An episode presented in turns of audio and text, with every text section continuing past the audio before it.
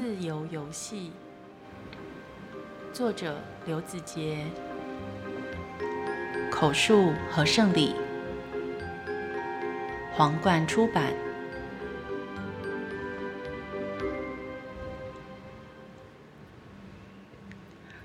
好玩吗？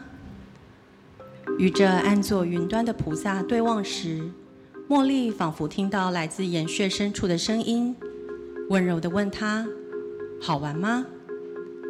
是杰夫的声音吗？”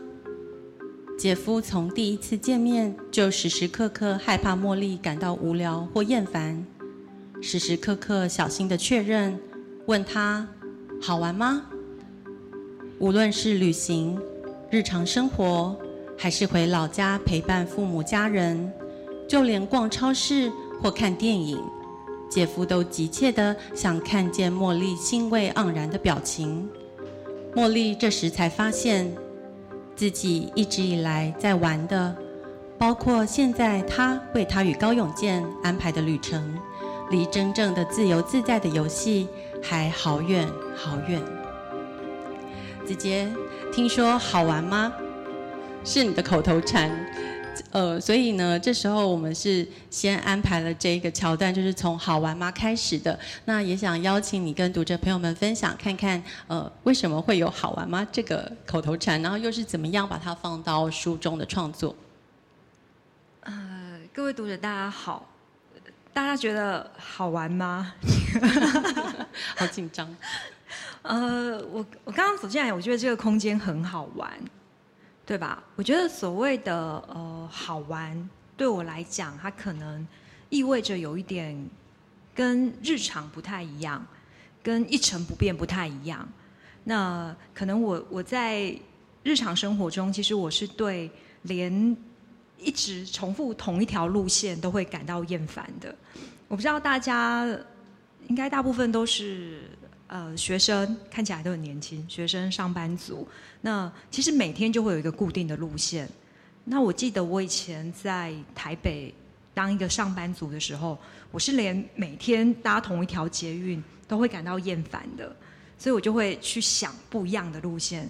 我今天我宁可多花两两倍、三倍的时间，可是我去搭公车，然后或者是我搭一条我没有坐过的公车，然后到一个地方就下车，然后走走。段没有走过的路回家，那呃，可是我觉得有时候这些它又取决于心境上面的变化。像大家现在应该多少有一些苦闷，因为这一年我们都不能出国去玩，对。但是我我每次只要去到了日本。我就算是只只是走进那个 Lawson 便利商店，我都会觉得很好玩。我就看着那个冰箱里面的各种我没有看过的饮料，就觉得很好玩。对，那其实是在写自由游戏的时候，我就意识到这一点。我就发现说，如果眼前的一切我没有觉得它好玩，或是我没有发现好玩的点在哪里，我就会很难继续下去。嗯。嗯，对，那这这种爱玩的性格，他到底是是在追求自由呢？追求游戏呢？或者就只是一种比较没耐心？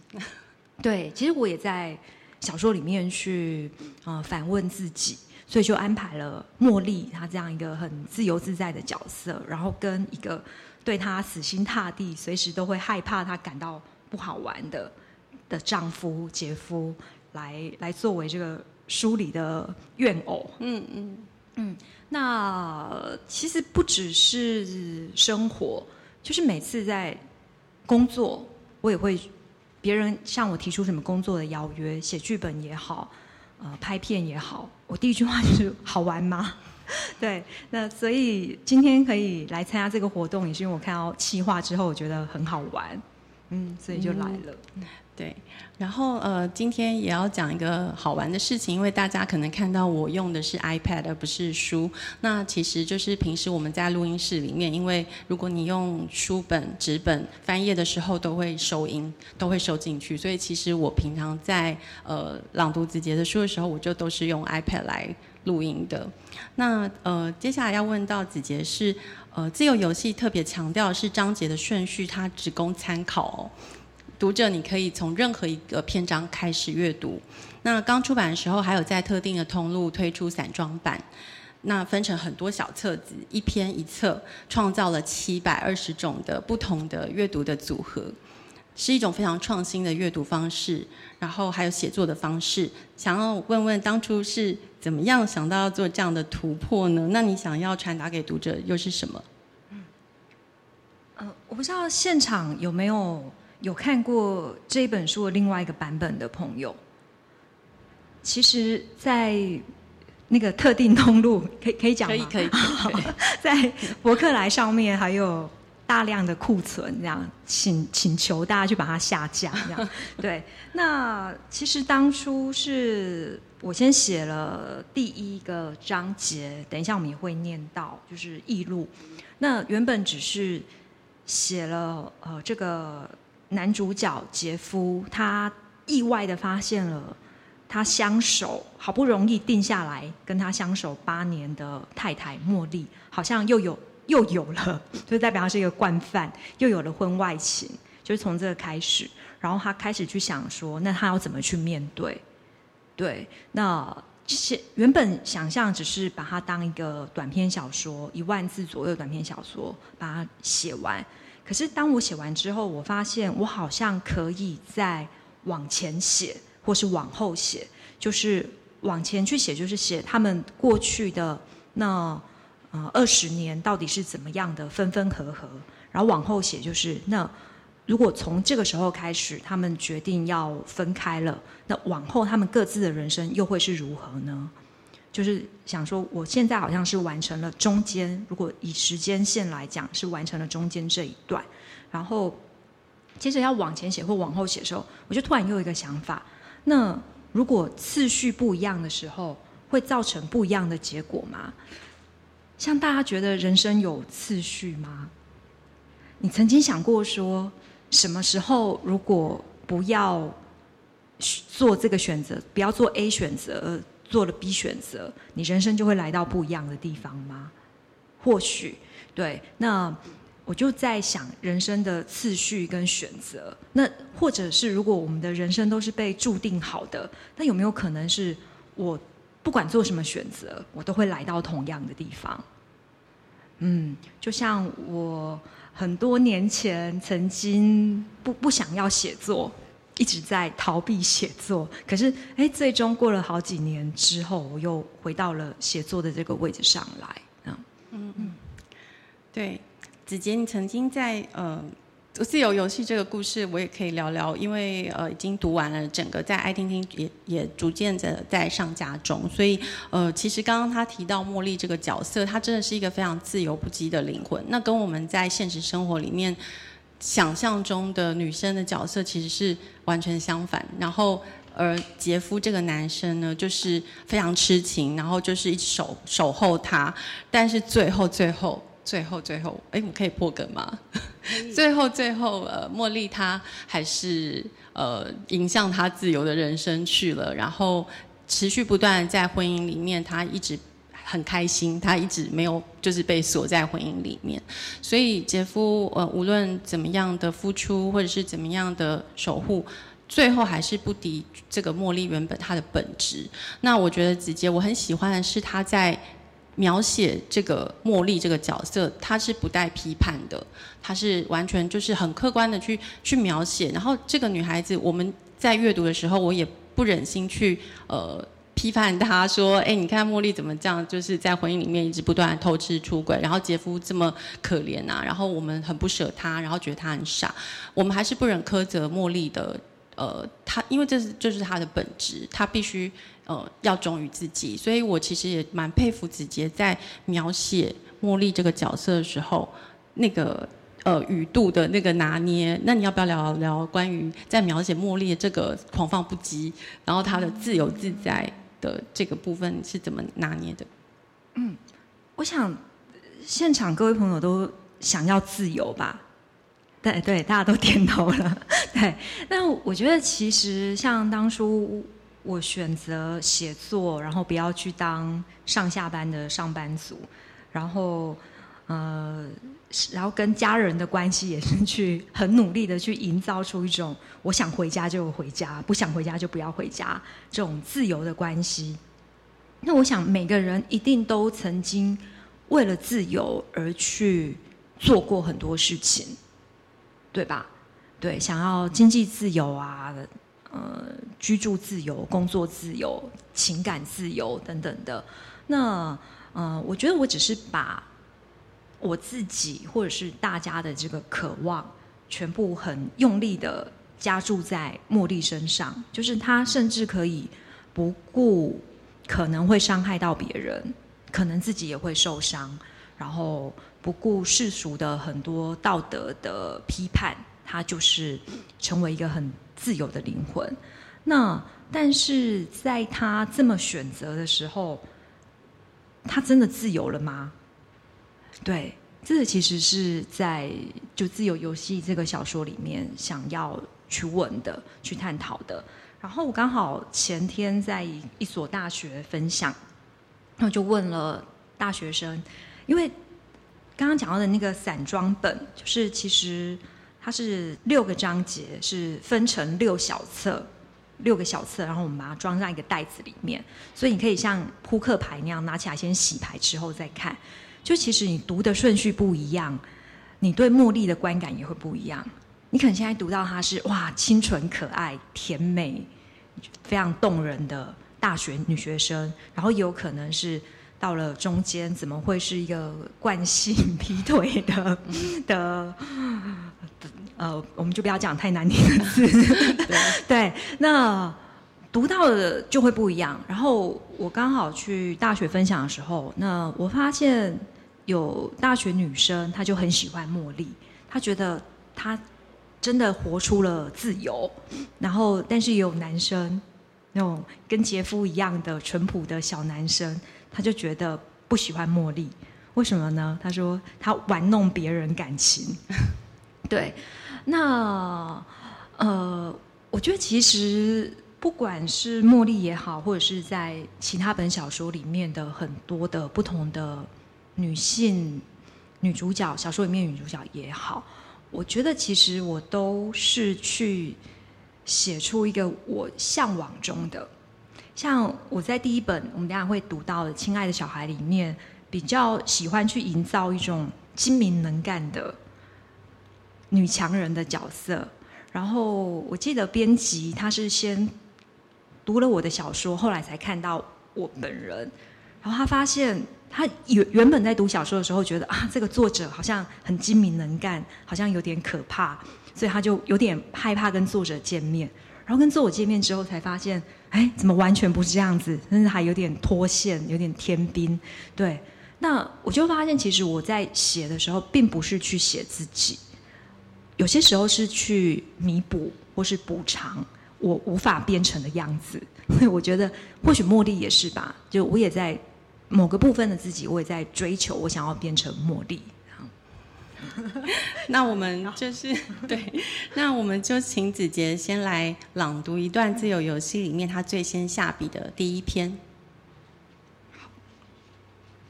好，这篇叫《异路》，然后第一个小节叫《傻事》。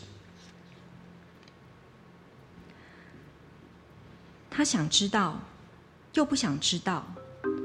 他想要在被处理之前，先把自己处理掉。他想消失，他想让茉莉想念他。所以他像个傻蛋一样，带了一堆钱在身上，却哪儿都去不了。他从动物园上车，坐在列车里晃过大半个台北，一路晃到内湖、南港。刷卡出站，随即进站，再坐回动物园，然后出站取车，开着车绕过他们家社区大楼那座山，到南港站，再次停好车，从南港出站，起气站互调，搭到终点站动物园，一样出站再进站，搭回南港，出站开车绕过山头。到动物园停车，再搭车，像缓慢的折返运动。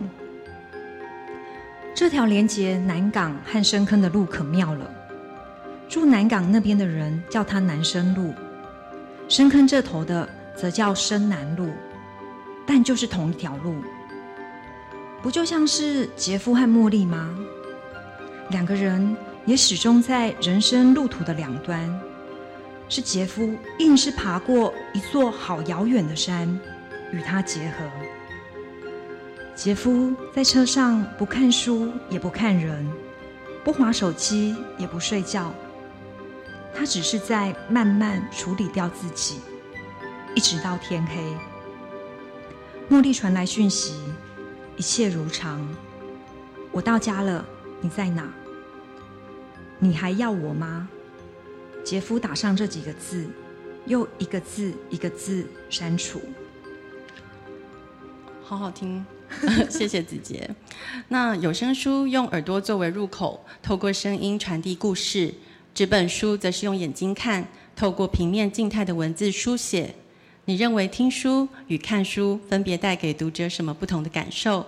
希望打破阅读顺序的自由游戏，好像和爱听听这种可以随选随听有声书的特质也很适合。子杰你怎么看呢？啊，其实最早听到。出版社说要做有声书的时候，我就有一个问题，我说需要我自己念吗？出版社说不用，我说好，那太好了，那就乐观其成这样。然后其实呃，刚刚在后台有跟主办单位，就是这个爱听听的。呃，整个团队聊到，就是他们第一次请圣礼来试读的，就是《亲爱的小孩》里面的《亲爱的小孩》那那那个第一个章节，第第一个小节，对。那他们听到圣女的声音的时候是很惊艳的。那那时候他们呃，请出版社转给我听听看，看是不是我想象中的声音。那时候我也是一样的惊艳。就是我其实没有想过说可以帮我的小说找到一个声音的主人，它就有点像是，其实它已经是一个一次的改编了。它虽然不是改编成电视电影，不是找一个女明星来演出女主角，可是我觉得其实文字它也会有属于适合它的声音的。那我觉得胜利就是这个声音，特别是。光是第一小节里面就有很多关卡，我觉得，我记得从里面有一段是要一连串的念出可能十几个、二十几个菜名，而且中间是没有顿顿点的。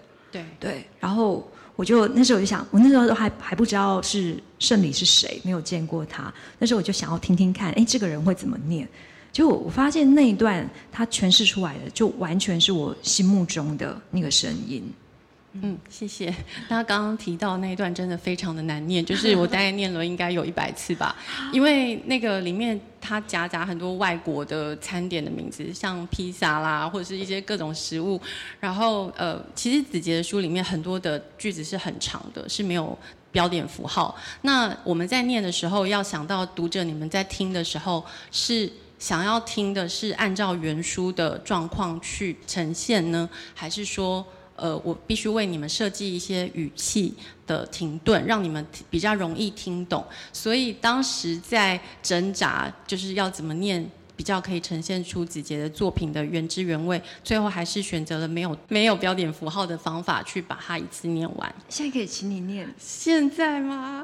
好啊，好，我今天来挑战一下，这是额外今天突然。多出来的没有练习的，对，就像演唱会都会被点歌一样。对对对，哦，这我这一看到就唤醒了我当时的记忆。大家忍耐一下哦，我先深吸一口气。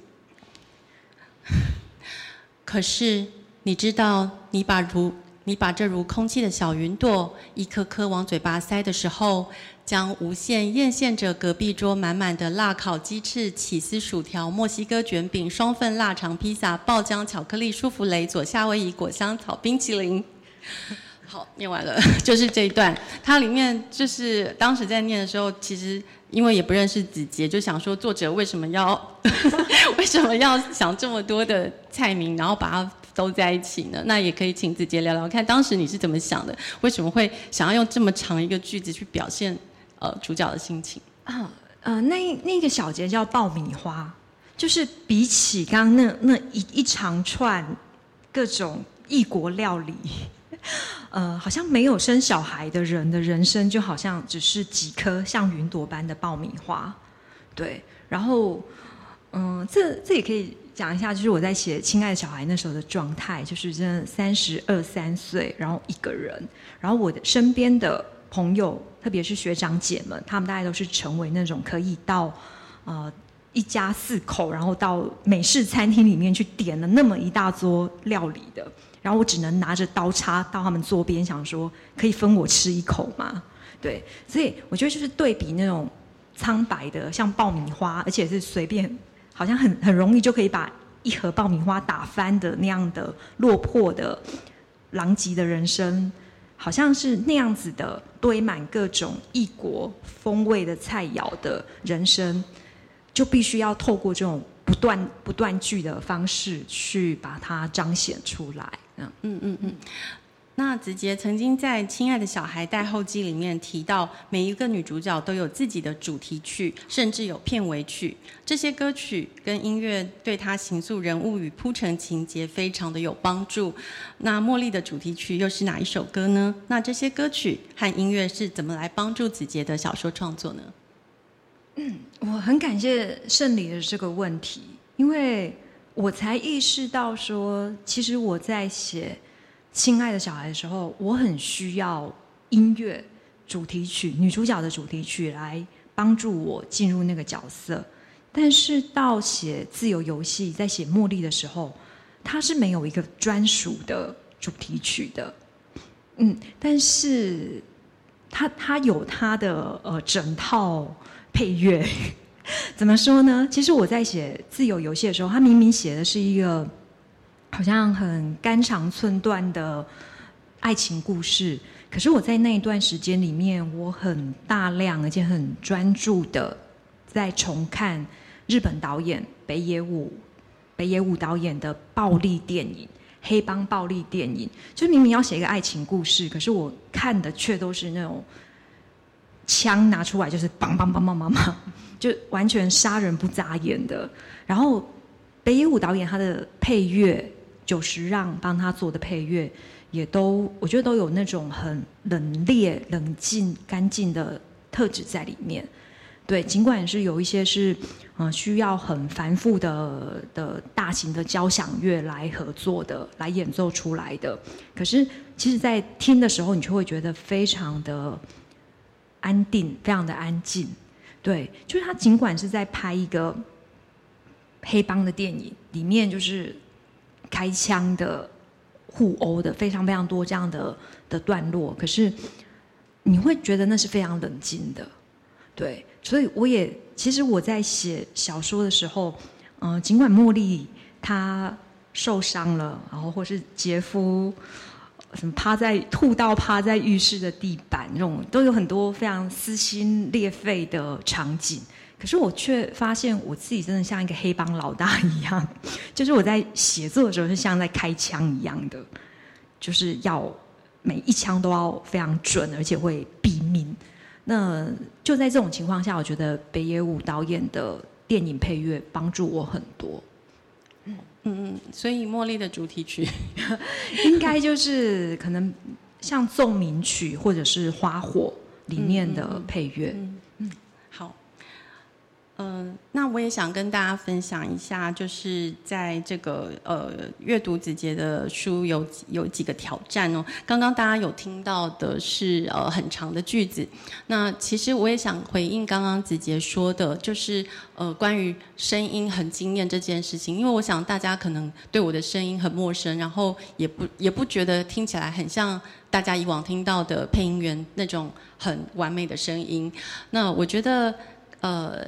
在子杰的书里面，他其实传达的，呃，并不是完美这件事情，而是每一个人他都有一些破碎的地方，然后每一个人都有一段很，呃，很自己自己的经历，然后很深的过往，很深的情感，所以呃，可能他所谓的经验，是因为我的声音里面有是有比较有故事性的，所以呃，当他们听到不是一个完美的声音的时候，反而觉得哎，好像很适合来诠释子杰。来描写这些都都会女性的故事。那对我来说最挑战的事情还有，呃，一直很难念好的呃一，因为子杰的书里面常常会有章节，就是有一二三，那通常他都会很简洁，没有写第一章，他都会写一。所以一是很难念，我常常重录了很多次一，让他们选择要剪接哪一段一。然后第二是刚刚大家听到非常非常长的句子，很考验我的肺活量，因为我觉得后来我觉得子杰好像不是很喜欢用标点符号，就是在念过他第念到第三，现在念到第三本遇见了，然后就觉得嗯，真的很多时候是没有标点符号都，可是当子杰没有用标点符号的时候，我觉得他反而是想要传达一种呃。说话的语气对吗？我觉得是应该是在写作的时候没有没有想象过它会变成有声书，对，绝对不是刻意要整你。对对对，所以就是说你自己在写的时候，你也会念嘛？你会会对会会仿佛把她当成女主角的心声这样在说明，所以我觉得非常有趣。它是在传达一种呃个性格跟语气这样子。然后第三是都会爱情故事必备的性爱场景。这个是有声书的 非常难念的地方。然后大家知道，其实念有声书就很像是在跑马拉松一样，因为那个过程是只有我一个人。那跟子杰在写作也是一样，他是一个人写作，而我是一个人在念书。那在录音室里面呢？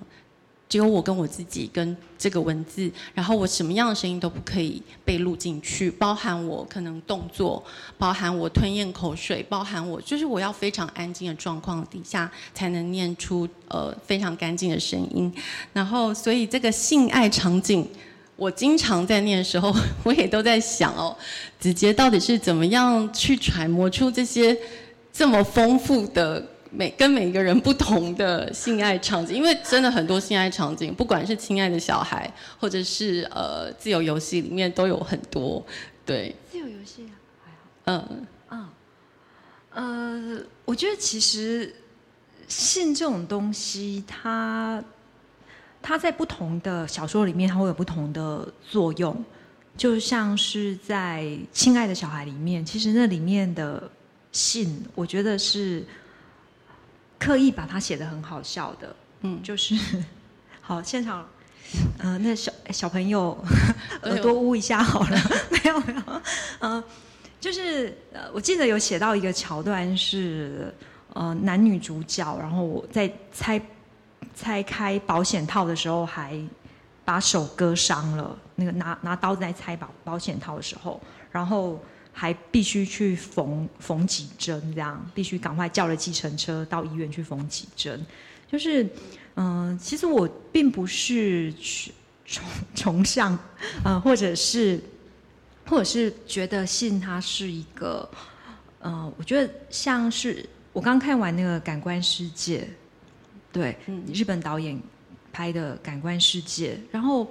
其实我并不是要去做出一种性的极致，而是我觉得他在很多的关系里面，有时候是有有性无爱，或是有爱才有性的，然后或者是亲爱的小孩里面在探讨生育这件事情，就是必须要透过性才会有小孩，可是这个性都是有着怀着爱的信吗？嗯嗯嗯，对，而而且我觉得里面很多性爱的东西，它都是有一些懵懂，就是说，不管他是不是成年人哦，我我觉得大家对那个性爱的关系，哦，可以从子杰的文字里面读出很多就是弦外之音。那再来就是我怎么样念到。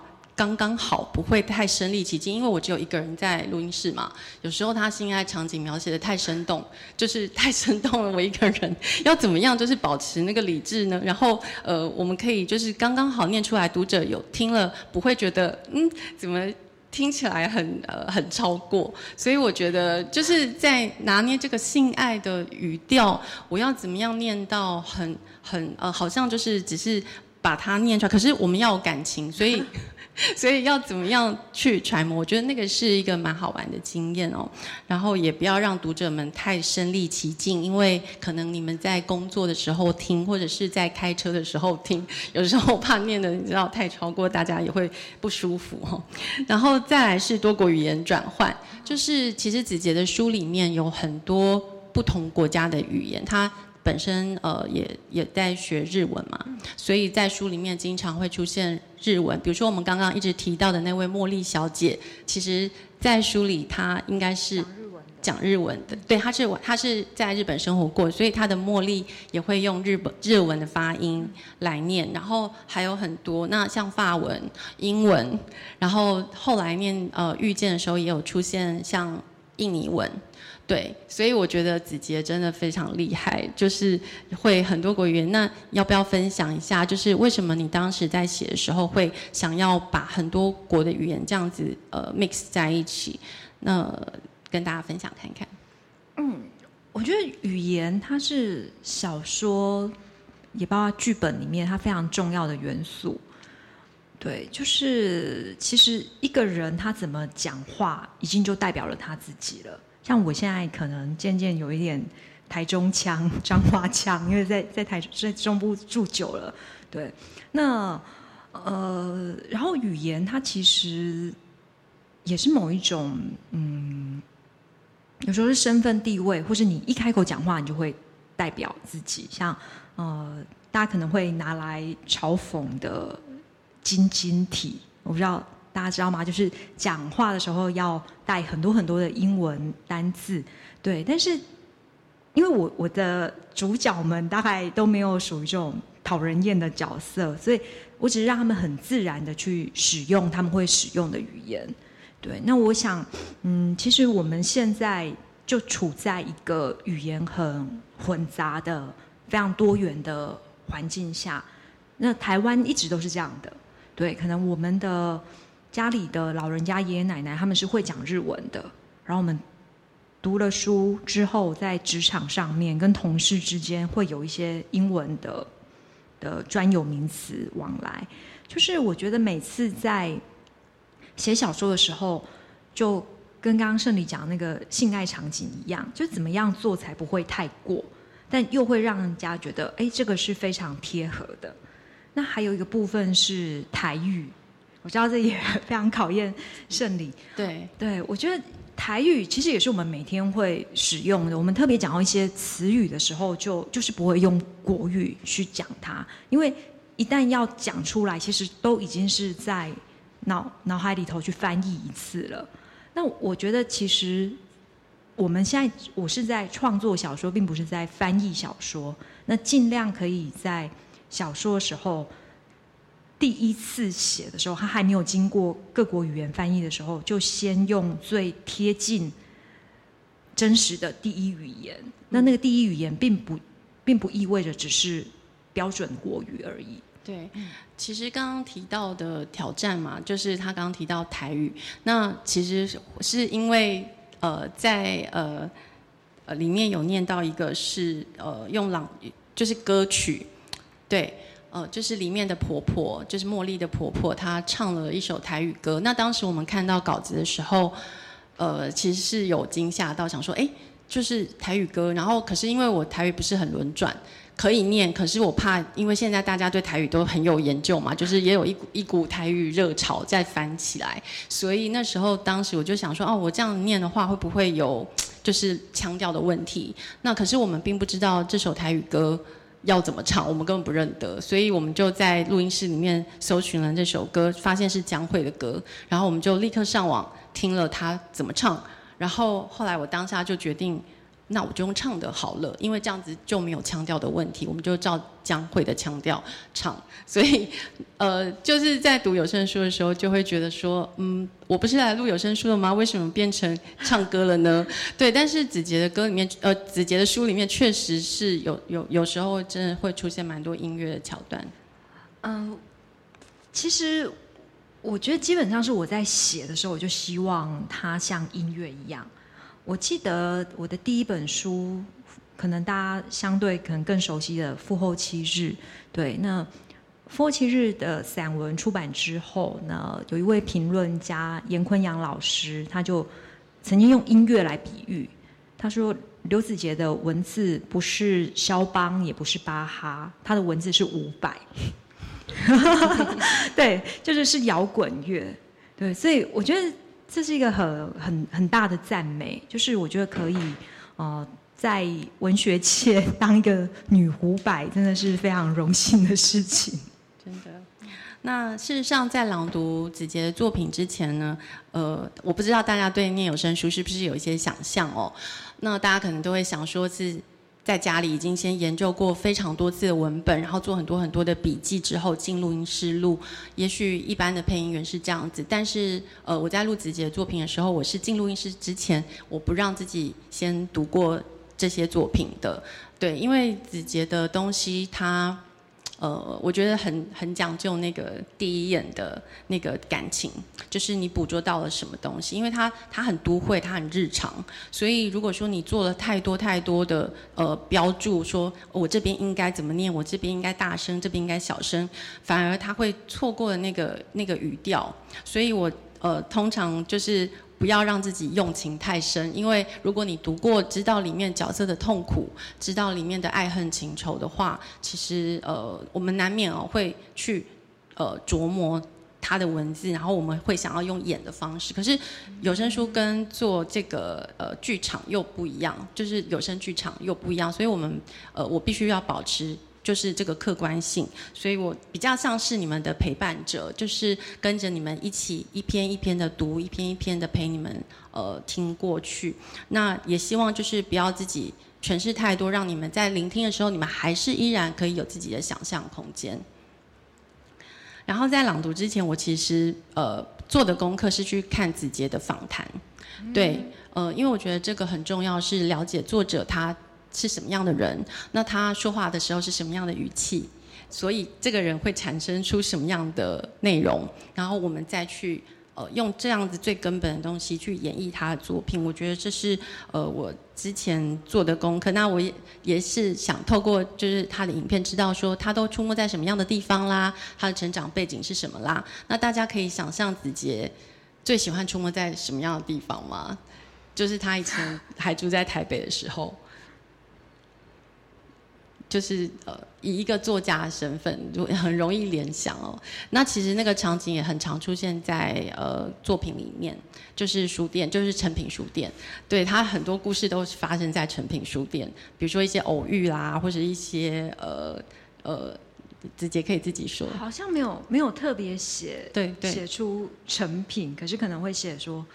敦南圆环旁的书店，二十四小时书店，对，二十四小时书店，对，那呃，其实这书店对我来讲，真的是我住住呃定居台北的那那十多年非常重要的场景，就是从我十八岁就上台北读大学那一年，敦南店开始二十四小时营业，然后我就会跟同学约好去敦南店看一整个晚上的书。对，那现在回想起来就觉得啊，为什么不回不回宿舍睡觉呢？为什么要在那里，嗯，耗费掉自己的体力，然后隔天早上回到学校继续去上课这样？然后到了后来，我觉得像是自己，呃，成为台北的一个上班族，那时候在我真的就如愿以偿的进入了成品去工作，成为成品成品好读。一一本已经不不存在的杂志，但那个时候是一个呃文青的标的物，这样就进入了成品好图当编辑，然后常常就是下班之后出来，在外面的那时候还没有创意市集，它就叫路边，就是路边摊。可是你就知道那一些带货回来的小姐们，她们走的风格是不太一样的，对，那是。首首创首作市集的前身，就是成品敦南前面的路边摊。那我觉得这一些女性们真的太有趣了，就像波西米亚人一样，她可能去去哪儿带货，然后回来在书店前面就摆了摊就卖，然后就跑给警察追。就是有几次，我不知道大家，因为大家好像都非常年轻，已经没有经历过那个时期。就有几次是我。已经拿了东西了，然后钱给他，然后警察就来了，然后我们就一起跑，然后就 就到暗巷里面继续去，他再把那个布摊开来，然后让我继续挑，然后顺便找我钱。对，那所以像这样的经验，我就会把它呃储存下来，然后等到有一天写小说的时候，它就会很自然的出现。记得是在。搞不定里面，其中有一位女主角，嗯，对，搞不定是亲爱的小孩，呃，也是已经在爱听听上架的另一本子杰的作品。那呃，亲爱的小孩里面收录了十篇的短篇小说，里面的主角有盼不到爱情也盼不到小孩的三十世代女性，有惯性出轨的劈腿男，有独立坚强的单亲妈妈，更有许许多多迷惘漂浮躁动不安的男男女女。相信很多读者都会觉得，好像看到了自己的影子，或是身边朋友的故事。透过这部作品，你想要传达给读者是什么呢？有多少故事是真实的成分呢？其实我现我想要做个调查，在场是处于二十到三十岁的朋友，请举手。啊，那其他应该是二十岁以下，我觉得。对，就是呃，其实很有趣的是，我我是二十三岁，二十二岁、二十三岁的时候得了第一个文学奖，就是在里面的失明，有一篇叫《失明》，然后，但是我在那之后并没有就好好的写作。前面有讲到，就是我我一直在逃避，这样一直害怕自己没有才华，没有办法好好的走这条路，所以就去当了编辑、记者、文案等等的其他跟文字有关的工作，可就没有一直没有好好的写作。然后等到二零零六年，因为《父后七日》再次得奖，然后拍了电影，所以到后来我的第一本书竟然是是散文集。而不是小说集，然后到了二零一三年才真的出版了第一本小说。然后二零一三年，其实那时候我已经三十三岁，就是回头一望，其实这一本小说主要是我在二十岁到三十岁里面那时候写的。那，嗯，那那这边应该其他没有举手的朋友，可能有一些是。呃，过了三十岁，刚过三十岁不久，可能你回头一望的时候，会发现二十几岁其实他并没有，并没有一般人想象那么美好。点头了，点头，就是我觉得有些人会说啊，好想再回去一次二十岁，好想再回去十八岁。那我一定马上都说不要，我不要再苦一次，对。因为我觉得对我来讲，二十几岁是很混乱的。那那个混乱，嗯，它有可能就是在小说的表现上，是刚刚圣理提到的，就是各种盼不到爱的、劈腿的，然后搞不定自己、搞不定别人的这样的一个年轻人的群像。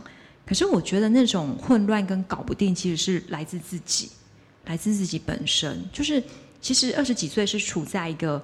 我不知道自己要干嘛，然后我每一样都想要试试看，所以我可能踩进去了，我又想要踩出来，就是工作也是，关系也是，那就会一直处在一个害人害己的 恶性循环里面，这样。那终于可以，呃，过了三十岁以后，然后再回头去看，然后把它整理成一本小说。然后我记得在。亲爱的小孩出版之后，有一次我去上广播节目，那嗯，那是一位男主持人，他说他读完之后，他是一直哭，一直哭，因为他就想到了他那个非常混乱的二十几岁，然后我就告诉他说，我也不想要再回去了，嗯，所以如果现在在二十几岁的朋友们，你也许读了这本书，也许会在里面找到一些共鸣。对，但是也许也可以在帮助你比较顺利的去度过这一段，其实我觉得是蛮难熬的一一段时期。嗯嗯嗯，我自己是觉得《亲爱的小孩》是很符合我们这一代女性在都会里面寻觅爱情的样子。呃，遇到各式各样的对象，然后看起来很光怪陆离的各种这个爱情案件哦。呃，其实都是 这些案件，每一个都是一个案件。然后真，可是这些案件其实都是真真实实发生在我们的生活里面的。然后种种心碎，种种的落空，都只是云烟。最重要的还是当下，就是那个当下，我们呃是怎么享受它的。那对于有没有一个孩子，要不要一个孩子，哦，这种责任、担忧，然后被爱、被需求。呃的种种，还有单身一个人的各种快活的想象。如果我没有小孩的话，我一个人是不是可以过得很惬意呢？那如果我很惬意，可是我又很想要个小孩呢？这种纠结的情绪其实也很真实。所以我非常喜欢呃《亲爱的小孩》这本看起来很虚很虚构，但是其实它是它非常写实的一个作品。呃，那最后，呃，我想跟子杰为大家来一起朗读《亲爱的小孩》的书里面其中一个很精彩的篇章《小男孩》。亲爱的小孩，作者刘子杰，口述何胜礼，皇冠出版。如果你坦诚的跟世界打交道，那么从来不需要收回什么。理查·叶茨。本色女孩。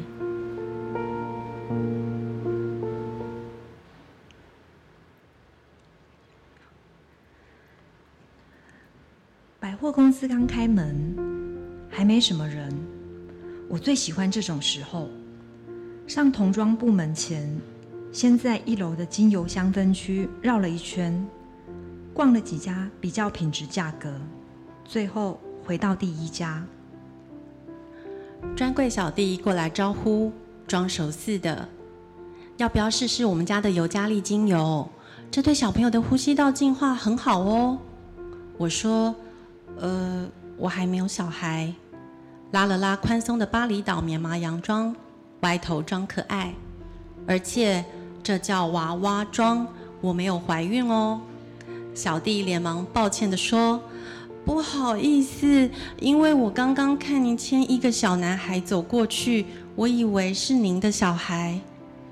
太悬了！我猛然放下手上的精油盖，逼供似的，长什么样子？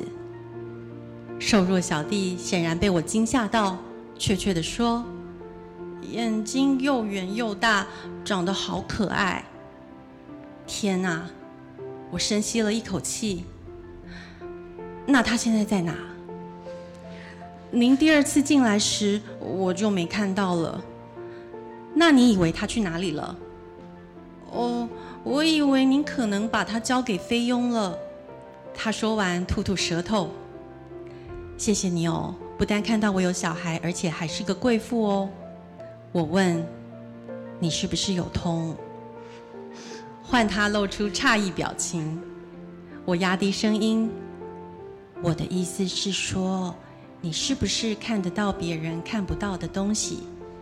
他犹豫了一下，看着我，点点头。为了弥补小弟一大早开市就来了这么一场诡异对话，我买了好多各式各样功效的精油。结完账，飞行的疲倦与劳累忽席卷上来，我拖着行李箱，挽着提袋。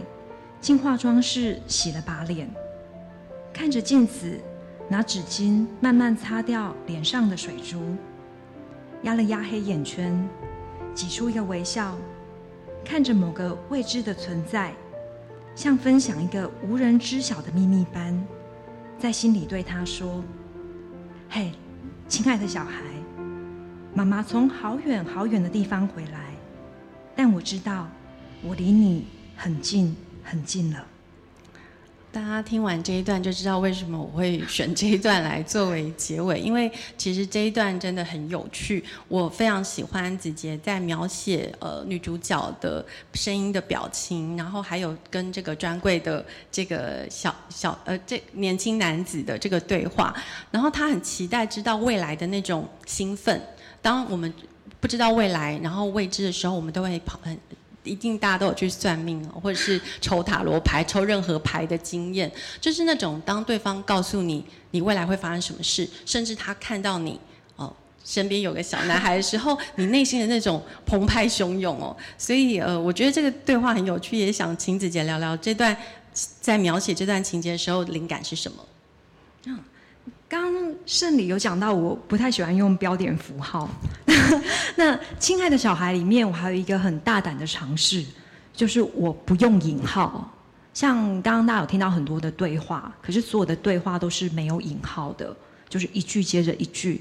可是其实并不会看不懂，对吗？就圣礼他还是分得出来，哪边是专柜小弟的声音，哪边是女主角的声音。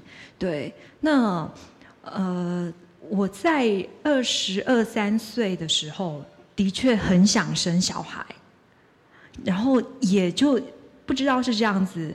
因为这样子，所以身边有一些有通的朋友，他们就会暗示我，告诉我说：“哎，你旁边有一个小男孩，好可爱，眼睛又圆又大，他在等着你把他生下来。”对，然后我就会被往这个方向去催眠，然后就越来越想生小孩。那这个在百货公司真的遇到一个专柜小弟，又再一次跟我讲的时候，我真的整个吓到了。就是他跟我那一位嗯有通灵的朋友讲的是一模一样的，就是大家都看得到我带着一个眼睛又圆又大的小男孩，对。但是就像结尾一样的，就是我觉得我离你越来越近了。可是，呃，如果大家有读的话，就会发现其实那这个这个女主角她很想要通过信去。甚至去想办法去骗到一个金子来完成自己跟这个小男孩相遇的梦想，可是就怎么样都遇不到。那我自己现实生活中呢，我觉得好险没有，就是如果那个时候真的有个小孩，我恐恐怕现在就就没有办法这么自由自在了。所以，就是回应到刚刚那个大餐，一连串大餐的那个快活的想象哦。所以，其实事实上，子杰在呃《亲爱的小孩》跟在呃这个自由游戏里面，他无论是描写什么样的故事，都让我们再次的去回想，呃，去思考什么是爱，哦，什么是羁绊，什么是自由，然后，嗯，都会女性的样貌是什么，然后这个时代。追求的跟以往的时代是不是有所不同？那我们今天非常谢谢子杰，我们把时间交回爱听听。好，谢谢各位朋友。谢谢谢谢。哎，我想请问子杰，就是你刚刚有提到你一路的过程到最后，你才就是真正的面对你自己的人生的路吗？就是写作这个，前面当然有很多，当然就是过程应该也是你人生的养分。可是是怎么样呃让你去直面面对？你愿意写作是因为得奖吗？还是说，可其实你也很早就得奖了？嗯。但是比较让大家通俗的了解你，应该是算是在《复后七日》这这个。可是他从作品出来到后来在拍电影，其实也也有一段时间。对。对，那你现在呃已应该算是已经专职写作了吧？嗯。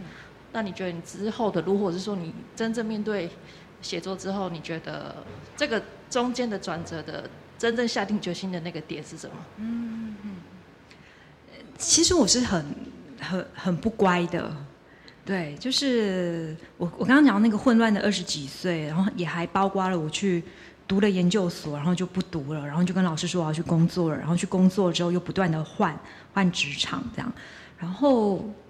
所以包括写作也是，就是我觉得在那呃一一连串的混乱跟波动到达终点的时候，其实就是复后七日，在二零一零年。其实尽管在拍电影那一段时间，都还是处在很不安定的状态，对。然后是电影上映了之后，然后获得了很好的回响，然后呃跟着电影一起出版的。原著散文也获得了很好的成绩。那我的确是从那个时候才开始意识到说，哦，原来我是可以写的，原来我是要写的。对我都会觉得好像有点像是，嗯，虽然现在大家会说《复后七日》是嗯一戏成名啊，一一书爆红啊，可是对我来讲，它有一个更大的意义是。好像是老天爷，他终于看不下去了，他就硬把我压下来，好好的叫我坐在电脑前面，就是你就好好写，你就不要再东想西想了。对，那那个是十年前的事情，就是二零一零年。那到现在刚好十年，就没有再动过别的念头，就真的就好好写作了。